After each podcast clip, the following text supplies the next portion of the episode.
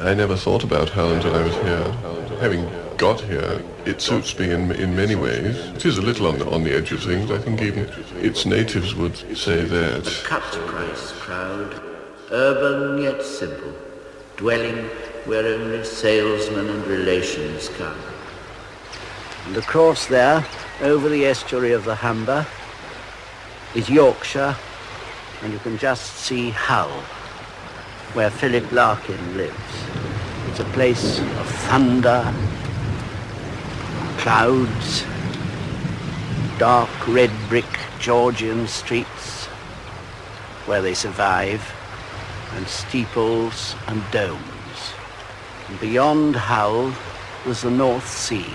If anywhere's the end of England and the end of land, it's Hull and beyond Hull.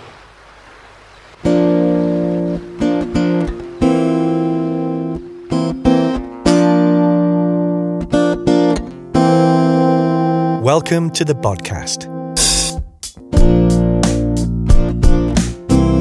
It's a podcast about the culture of Hull, what we do, and who we are.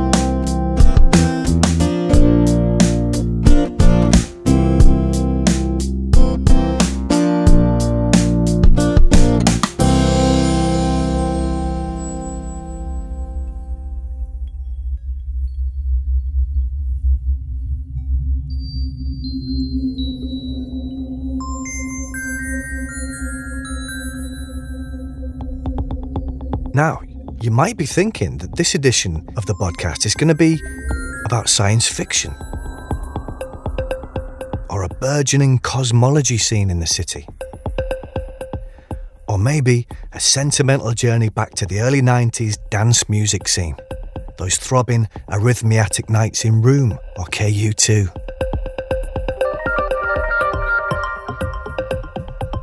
Well, I'm sorry, but it isn't. I've just been messing around with GarageBand so I could have some non copyrighted music beds, and this is the best I've come up with so far. Uh, and there's some more of it at the end, so that's something to look forward to, isn't it? What it is, though, is the first of a series of conversations that I'm going to do with writers who have put Hull on stage, screen, and radio. I've been trying to remember the first time I saw a play or a programme about Hull, something set here or nearby with characters that I recognised. It was probably at Hull Truck, something by John Godber maybe or Jill Adams. Or perhaps it was the famous Christmas Day episode of Only Fools and Horses from 1985, when the Trotters got involved in a Dutch diamond heist and the streets around Kingston Square doubled for Peckham Market. A couple of years after that, Mark Herman set a comedy here called See You at Wembley, Frankie Walsh, about a Hull City fan whose wedding day clashed with the Tigers getting to the FA Cup final. This was inconceivable at the time. The film won a student Oscar, and I remember them filming bits of it one match day at Boothferry Park. As far as I know, the very first time a whole story was seen on telly was 1973, when The Land of Green Ginger was broadcast as a play for today. It was written by Alan Plater, and if there's one person who I would have loved to have spoken to for this series, it is Alan. He died in 2010, but he was possibly the original Hull writer, the first to harness our voice, our humour, and our surroundings and tell stories with them. The first tenants of the Spring Street venue that would later famously become the home of Hull Truck was the Hull Art Centre, and their first production was a musical comedy about the city's history, written by Alan himself, called Don't Build a Bridge, Drain the River. Was that the first time that Hull was put on stage? Probably not, but it marked the start of the dramatising of lives and events of a city by a succession of fine writers. Some native, some not, but all of whom found this place had got under their skin. Our first writer is Tom Wells. After graduating from university, he found himself back home in Kilnsea, wondering which path to take. He eventually took the train to Leeds, did a writer's course, and a few years later has become an acclaimed, award winning playwright. Here he is.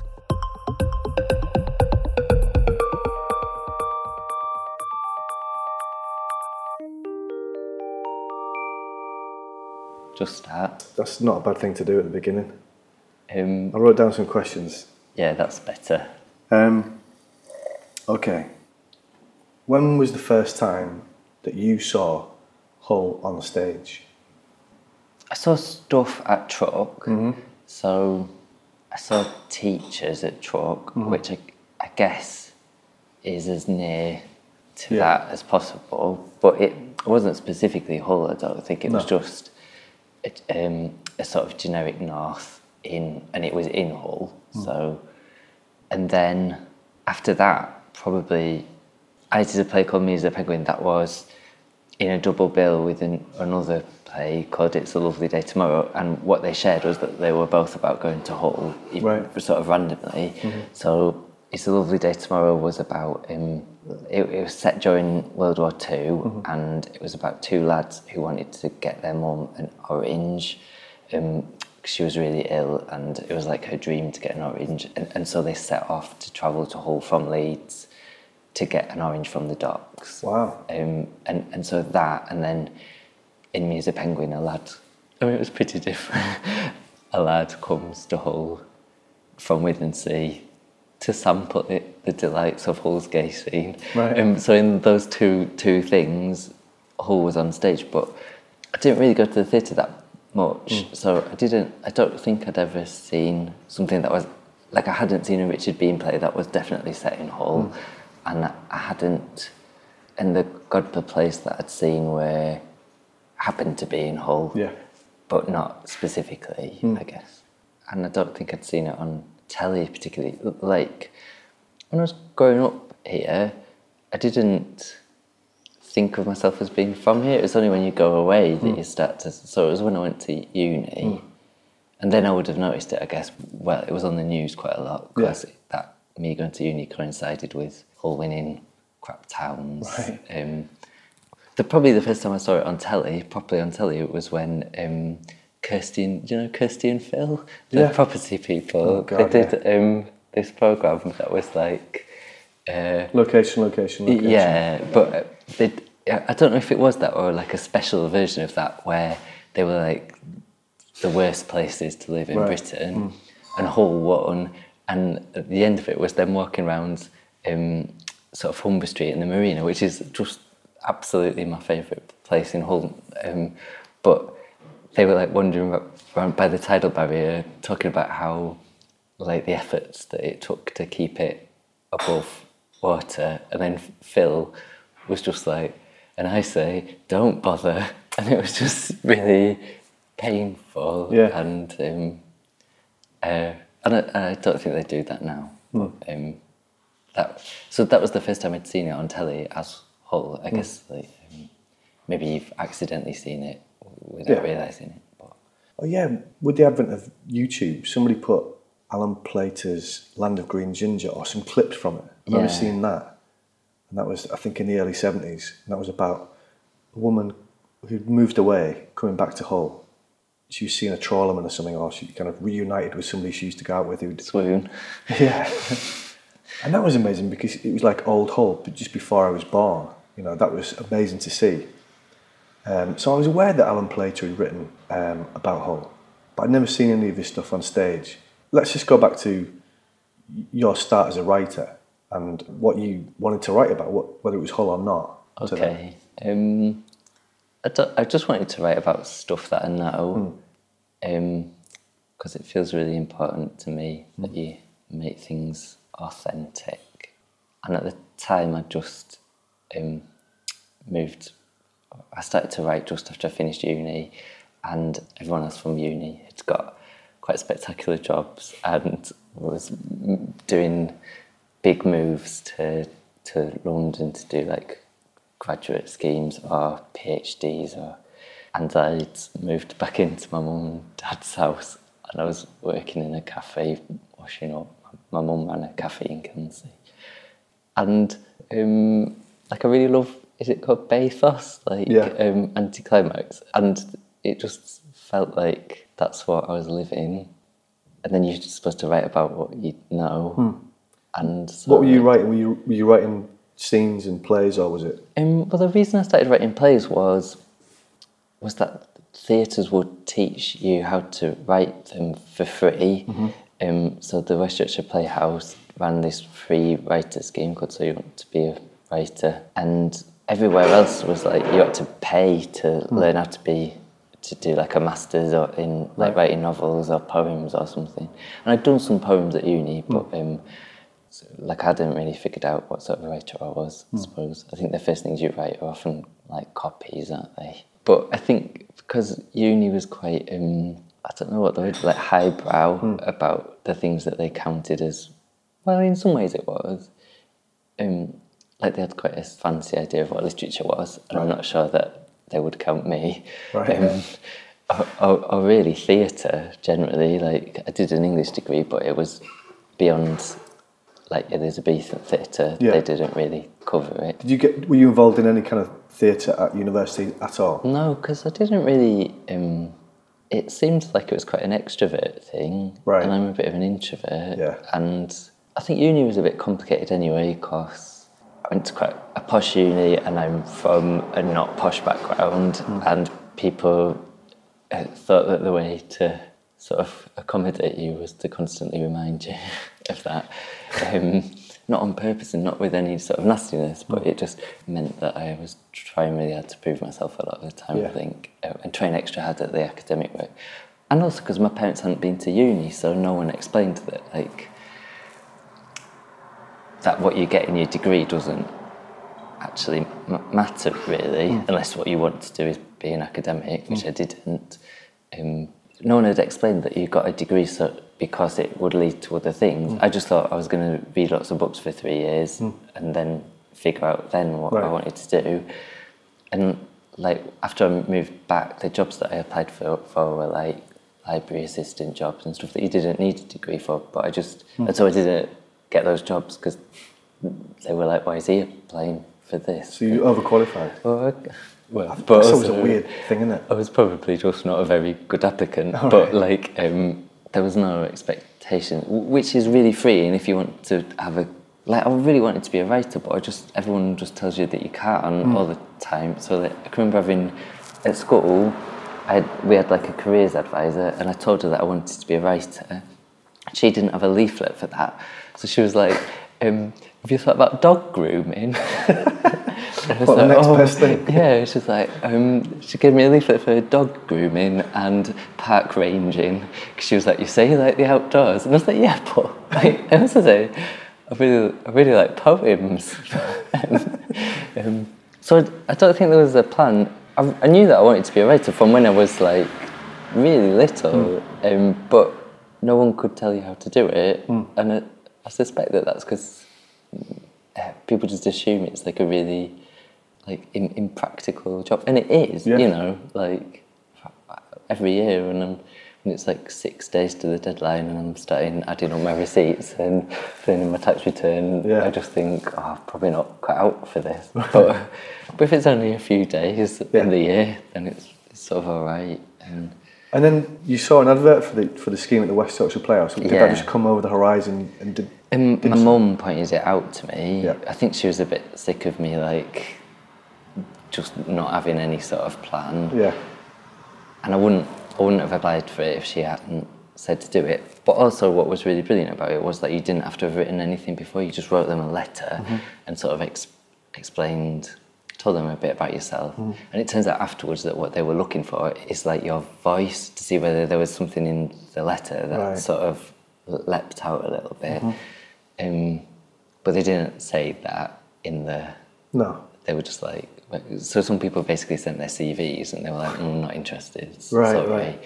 Whereas I just wrote about um, living in a linen cupboard at my mum and dad's house and wandering around Kilnsea thinking about poems um, and they were they, they were giving me a thumbs up Right. so and, and from that they took a few we wrote like short pieces for that and they got performed um, but I didn't realise we were meant to go so I went to Glastonbury which is a bit embarrassing Yeah. now and then from that they took a few of us on to write longer plays Right. and that's I wrote Me as a Penguin for That's that where that came from. yeah Did it? Was it an easy sort of first thing, or did you struggle? Um, they were really wise in that Right. they we we knew it was going to have a reading. We didn't know it was going to get a like a production. So um, they said that you will have four actors Right. and no set. And so that was quite helpful in a way because I think sometimes when you're faced with a, a blank space, you, you don't know what to do. But when you're like, oh, well, I've got to have four characters, like Me as a Penguin, you can do with a sofa, that's it. Um, that was really useful. Or or really useful for me. I guess some people would be really frustrated by having four actors. So Yeah. the most you can have on stage is you can write more characters, but Yeah. most you can have on stage is four people.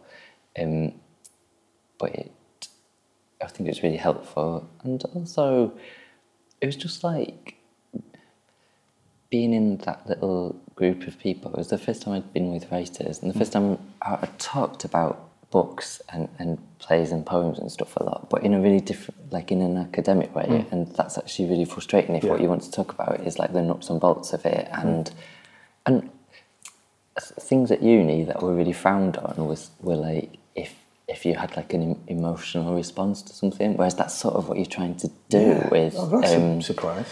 well, they just wanted you to talk about like a bit of writing which they wanted you to call a text meant politically or in terms of like its historical value or what it meant for gender or stuff like that. Hmm. Whereas actually, I think the measure of something is like if it's got a heart or if the characters feel alive hmm. or if it says something interesting about the world or what it is to be a human. Yeah, there's this Zadie Smith article that I've read once called Fail Better. And she says in it, she has a little joke in it about how no one ever sits down and is like, oh, thank goodness I'm about to really explore the reification of the feminine. and it's just like, that's not what they're doing. They're just writing like decent, interesting female characters. Or, Yeah. like, So when you started to kind of put together the scenes and construct it and start to sort of mold it and shape it, when you were reading over it and, and seeing it in rehearsal, did it translate from what was in your mind?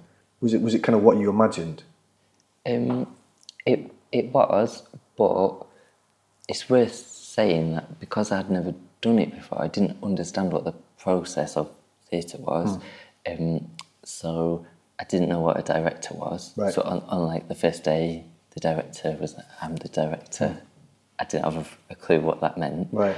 Um, I picked it up by just sitting quietly and letting Yeah, them yeah. crack on with it. But um, and also the other thing that I didn't realise, I suppose, was that um, actors, if you listen to them, like everyone brings something to the process, and it, I, I don't think I realised that. I thought once you'd written it, it was that was it. It was still, and then everyone's job was to try and make it the thing that it is in your head. But Yeah. actually, it's just so much better if everyone brings a bit of themselves to it and, and it ends up being a genuine collaboration. So that took a bit of getting used to. Uh, And was that a good experience, or did you think, oh, we're drifting away from what I imagined here? Um, it was how I learned about theatre really, because what I'd written, like when you read the script of Me as a Penguin, it's like very short scenes, mm. very punchliney, obviously written by someone who's watched a lot of gentle northern sitcoms mm-hmm. and doesn't really understand what a play is. Mm. Like, because I didn't, because I hadn't seen many, and mm. so it's just it's quite like televisual. But then what happened in the process of making it was that it became a bit. There was room for it to be a bit more theatrical. Mm-hmm. In that, like the first production of it, the lighting design added something to it and stuff like that, and mm. it just made it a little bit more poetic. Mm. I still didn't feel like a playwright yet, Right. so I, I just thought I'd, I'd written this play to like have a go at being a writer, mm-hmm. but I didn't think I would end up being a playwright. Right. Okay, that's Um, interesting. So it was just a well, a jumping off point to whatever. Yeah, Yeah. I think I thought I'd be a novelist. Right. But because that's just what I'd always read. Hmm. But then from Me as a Penguin, I got onto. So Roxana Silbert, who ran Paines Plough at the time, came and did a workshop on Me as a Penguin hmm. for. s- Um, I don't really know why. Hmm. And she gave me a leaflet for Future Perfect at Paines Plough, which was like a, a, a longer thing, like a year long attachment with five other writers. And I did that. And they we met loads of playwrights and directors and we made lots of work and I met a director there called Tessa Walker who I still work with now like she's just one of my gang and she taught me about by accident taught me about it. She just directed a few of our plays. I'm watching her be a director and be a really brilliant new writing director and listening to her notes and seeing her sh- the way that she helped you shape her Hmm. play and the way that she talked to actors and stuff. That made me into a playwright, Hmm. I think. I think that's that's when I first worked with you on Jumpers for Goalposts. It's the first time I'd seen the partnership between a writer and a director. I, I didn't realise how you've got somebody sort of coaxing you in certain directions. Oh, um, James, who directed Yeah. Jumpers for Goalpost, So, yeah, James Grieve was the director, and, and I saw the kind of process, and you coming back with the rewrites, and it, it, it really was a real eye opener seeing that that partnership. Uh, but also, some of the rewrites came from actors in the room, sort of like your thoughts and instincts about stuff. I think that what you like that process, I learned so much from, and you came in at, at like rehearsal process, but we'd been through like five drafts by then, and I'd flung quite a lot at it, like it'd gone in quite a lot of different directions. And then just before we started rehearsals, James sat down with all the drafts that I'd done and sort of helped me piece together a. We just talked through it, but pieced together a rehearsal draft with the best bits of all the mm. different drafts, and that was kind of amazing. Because I think what directors, really good new writing directors, can do is hold all the things that you wanted it to be mm. and f- pick out all the best of each thing, mm. Each version of it in the head, which a writer can't do, I don't think. Right, so you Um, need that objective eye. yeah, just because I don't know, probably the draft that you auditioned from versus the draft, like the final thing. I feel like it had got really heavy and bogged down and quite miserable. um, and then James was like, just remembered that when he commissioned it, we'd had a chat about it being a rom com. Like he just remembered that, just as it. I'm sure he'd remembered it all along, but he just sort of gently reminded me of that, and then that brought it got rid of a lot of the really well it didn't get rid of those feelings and that there's real sadness in that Yeah. play and real pain but it just re- reminded me where I needed to get to. Um, but I think what is also really worth remembering about James and Tessa and I, I think Jane Fallowfield who I work with a lot as well and I think Paul Smith at Middle Child is that they're all really great um, that literary development skill hmm. is like a really special and unique skill. Yeah. And and if you don't have it, you don't always recognise how important it is hmm. because you just see a finished play. Hmm. Wh- Whereas other people that I've written plays for who don't have that skill necessarily are really surprised when you hand in an early draft of something and it's not as good as the thing that they saw in its finished state. They don't realise that it's a thing that you can work on and sort of develop, and that's part of the fun of doing a new play, I guess. Yeah. Um, and, and actors too. Like it takes a certain kind of actor to trust that it'll end up being good, even though it's not quite there at the start of a process. Yeah,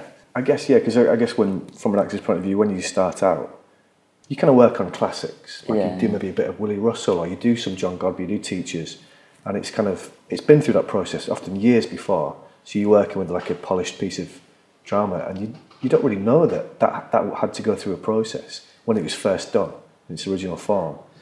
And so when you when you see it, a kind of, and it's quite a risky kind of. You think, God, this could go either way. What what if it just goes down the, the wrong fork in the road, and and it, you end up losing it. You end up losing the kind of the idea and what it was originally meant to be.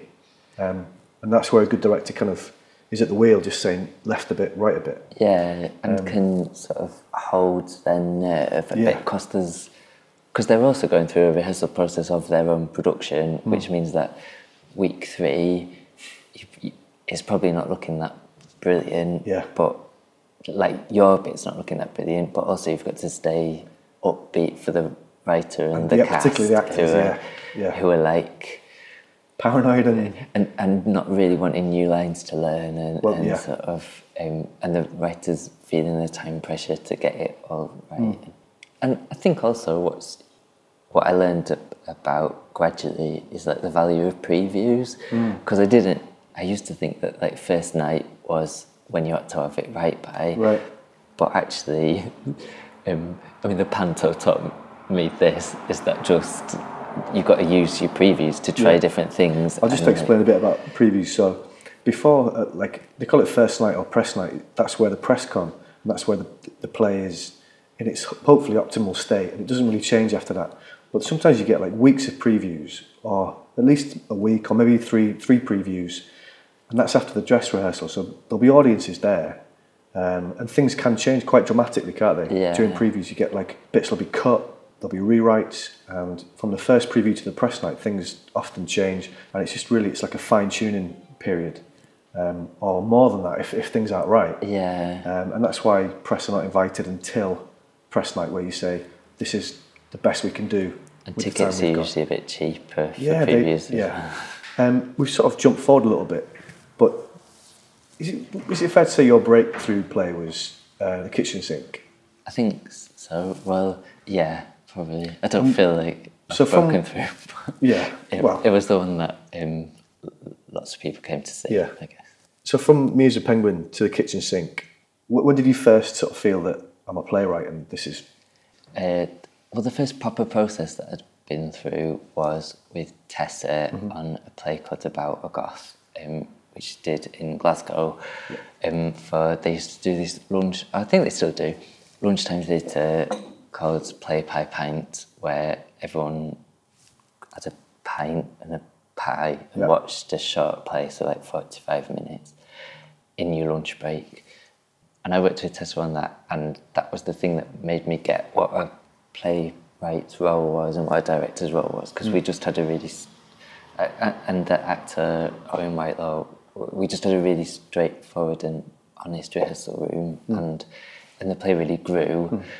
And we spent two weeks on it. Whereas before that, I don't think I'd ever had like a long rehearsal period, hmm. and then but the, the whole year that we spent at Paines Plough just changed the way that I thought about writing, and Right. and I sort of got to know a bit about theatre. I guess that's how I like when you read The Kitchen Sink, it's just a really different sort of a play to me as a penguin. In that, me as a penguin's obviously someone who's watched a lot of sitcoms, and The Kitchen Sink is like, like even its title, it sort of engaged with a certain kind of theatre that, like, I'd found out about. Um, well, I'd found out about Mike Bradwell, who set up Hull Truck, and I'd found out about Shelagh Delaney, who wrote um, A Taste of Honey, which I just loved when I read it. Yeah.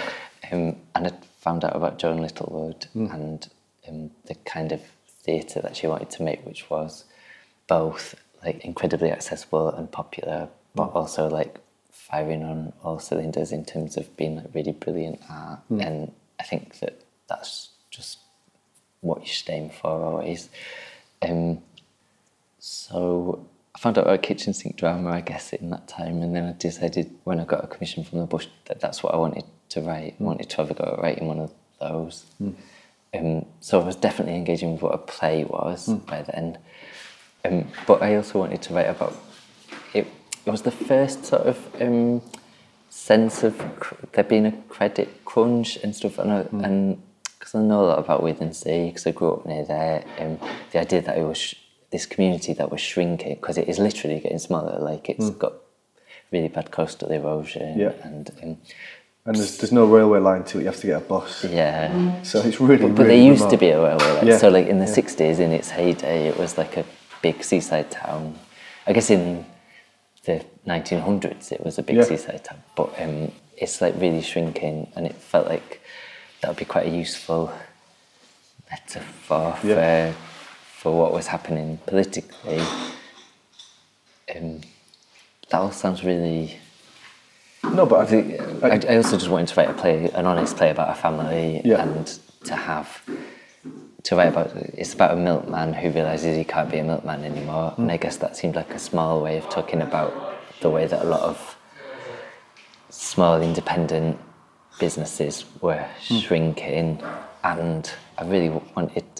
I'd also just moved to London, and there's a character in it called Billy who goes to art college, Yeah. and he's really nervous about going, and then he gets in sort of by accident because they think that they like misinterpret his. He, he like makes these paintings of Dolly Parton that he re, who he really loves, and they're painted with like real love and authenticity. and then the the people who interview him for art school sort of misinterpret it as, as like joking and kitsch and um, and that was a lot what I felt about being a writer in London because it felt like it was quite um, clever, clever, sort of.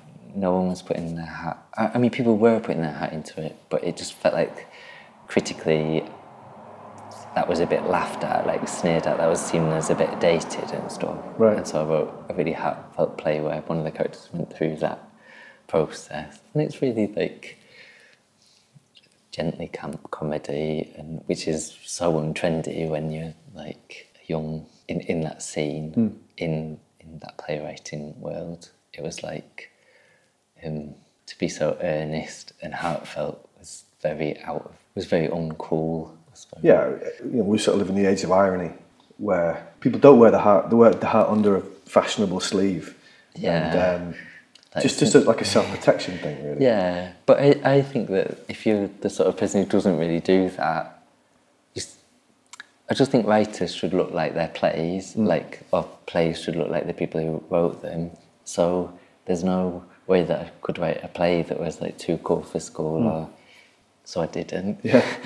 um, Did you feel pressure? Did you, or did you have any external pressure when you're going through the kind of process to sort of maybe throw in a few modish um, elements?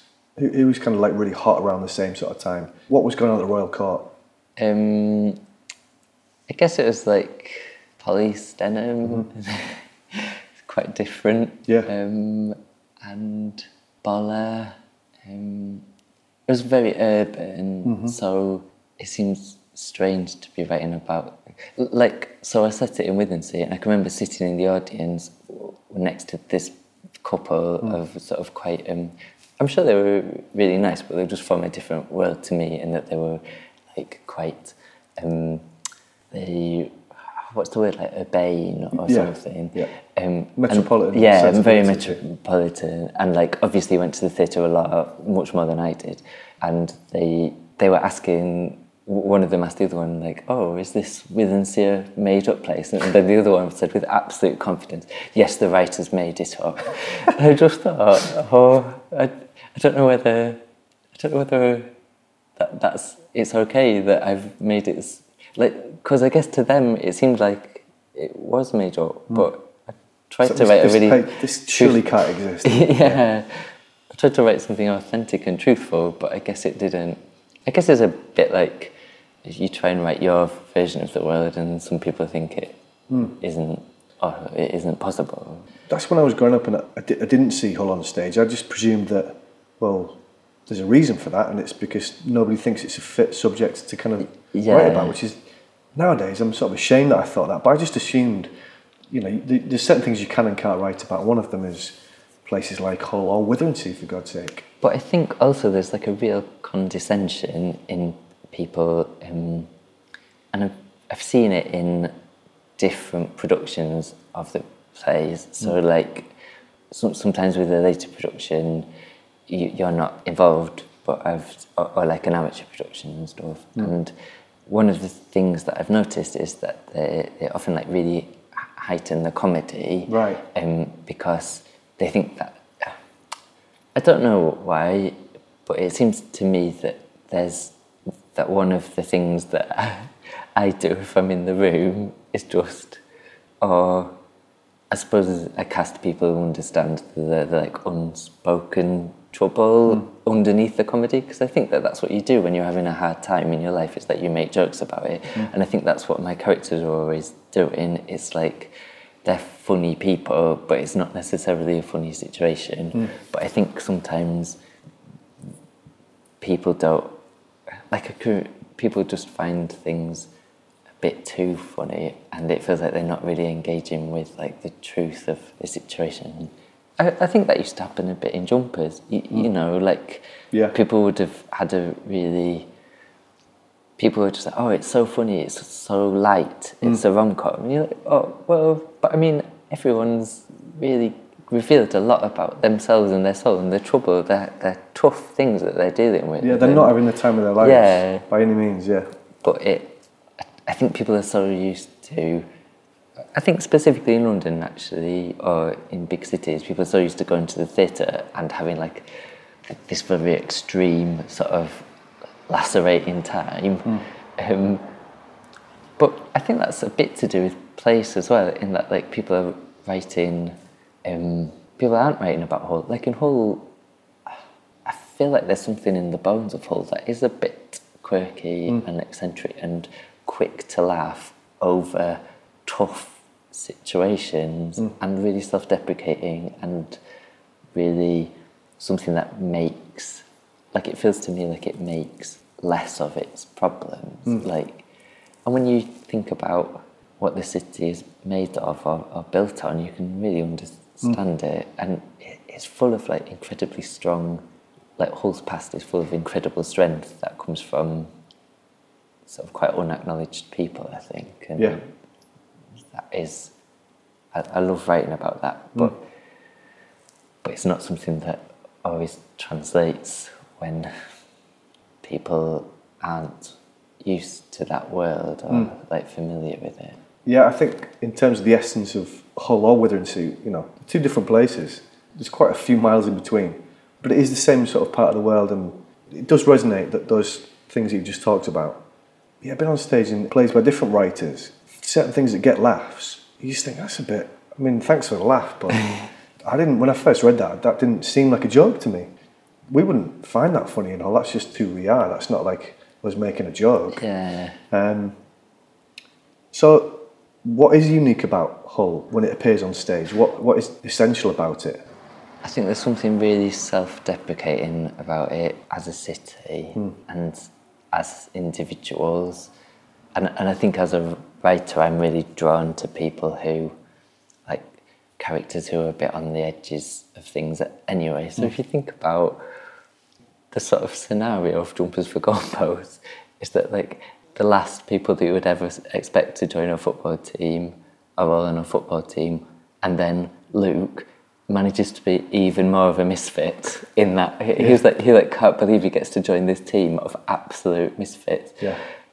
I feel like my experience of being in Hull and like growing up here and, and, and living here now is that people people are fine with that you know like you're accepted for who you are yeah. in a way that other cities are, haven't found that to be the case there's like i don't know the best i guess you just find your gang and i feel like mm. in hull i've sort of found my gang and when people just let you they just let you get on with it yeah they're just not sort of um not over worried about sort of status or mm. but also I think it's not as judgy I think it's yeah it's a lack of judgment yeah. Uh, like not a lack in that there's something missing it's a decision not to judge people mm. to just if you get on with people you get on with them mm. and if you're funny you're just funny it like I was getting my hair cut the other day and I, I associate that with like horrible awkward silence and actually just have a bit of a chat and a bit of a laugh mm. with the lad cutting my hair who is really different to me and mm. wouldn't like I feel like I'm not his gang but you find common ground and somehow that I've not experienced that in other places um, so that feels really special similarly stuff like um, if you want to do something people go out of their way to help you to do stuff mm. so like when I've done little tours of things of plays around Hull mm. and East Riding people have been been so helpful and gone so out of their way and been delighted mm. that we've asked if we can take our play there or like the, the Warren, the Young People's Project in town are just amazing at like having you in to do workshops and they they're so welcoming and a company like Middle Child is so open and so kind of like so we did Devoted and Disgruntled last year, which is like a theatre conferencey thing, and um, I don't know what is it like a. Um, it's like a kind of like a sort of conference where people come. Somebody wrote a book about how to have a like a forum. Yeah, forum. You, you take the temperature of what's happening in the arts or theatre in a place, and then anybody can basically propose like a little group meeting and talk about how things can improve or what we need to do better or what we do well or where things are going wrong or where just things aren't happening at all. Yeah, it's a really open sort of forum where anybody feels they can talk about anything. Um, and yet it's really cleverly structured. how that happens. Improbable theatre, they sort of run it, don't they? Yeah. And I was I did a thing about writers in Hull and about how there isn't a, a way if you're a total new beginner writer for you to learn how to write plays. Mm. I was talking to Paul Smith from Middle Child about it, and he was just like, "Well, what can we do?" Mm.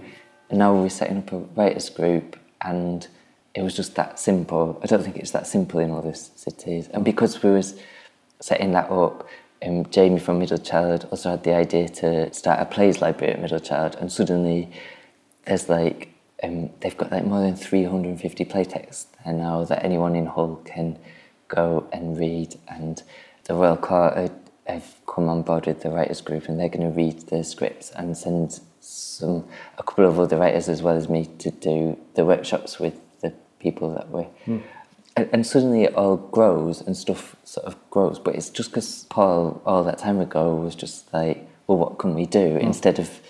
I feel like lots of places people think it's someone else's job, but like um, here, if you want to do it, it feels like people are quite up for helping you out mm. and helping make something happen. So basically, ten years ago, if that had been there for you, that would have been, you know, you had to go to Leeds. Yeah. But now, if there's a Tom Wells who's just left university, washing up somewhere. Yeah. There's somewhere, if they've got just the, the, vaguest idea of something that they want to say or a story they want to tell, there's a place where they can go and yeah. people to help them do that. And that feels like progress. Yeah. Like it feels like it's a tiny little change in the sort of fabric of things, mm. but it just means it, it's just something that's there that wasn't there.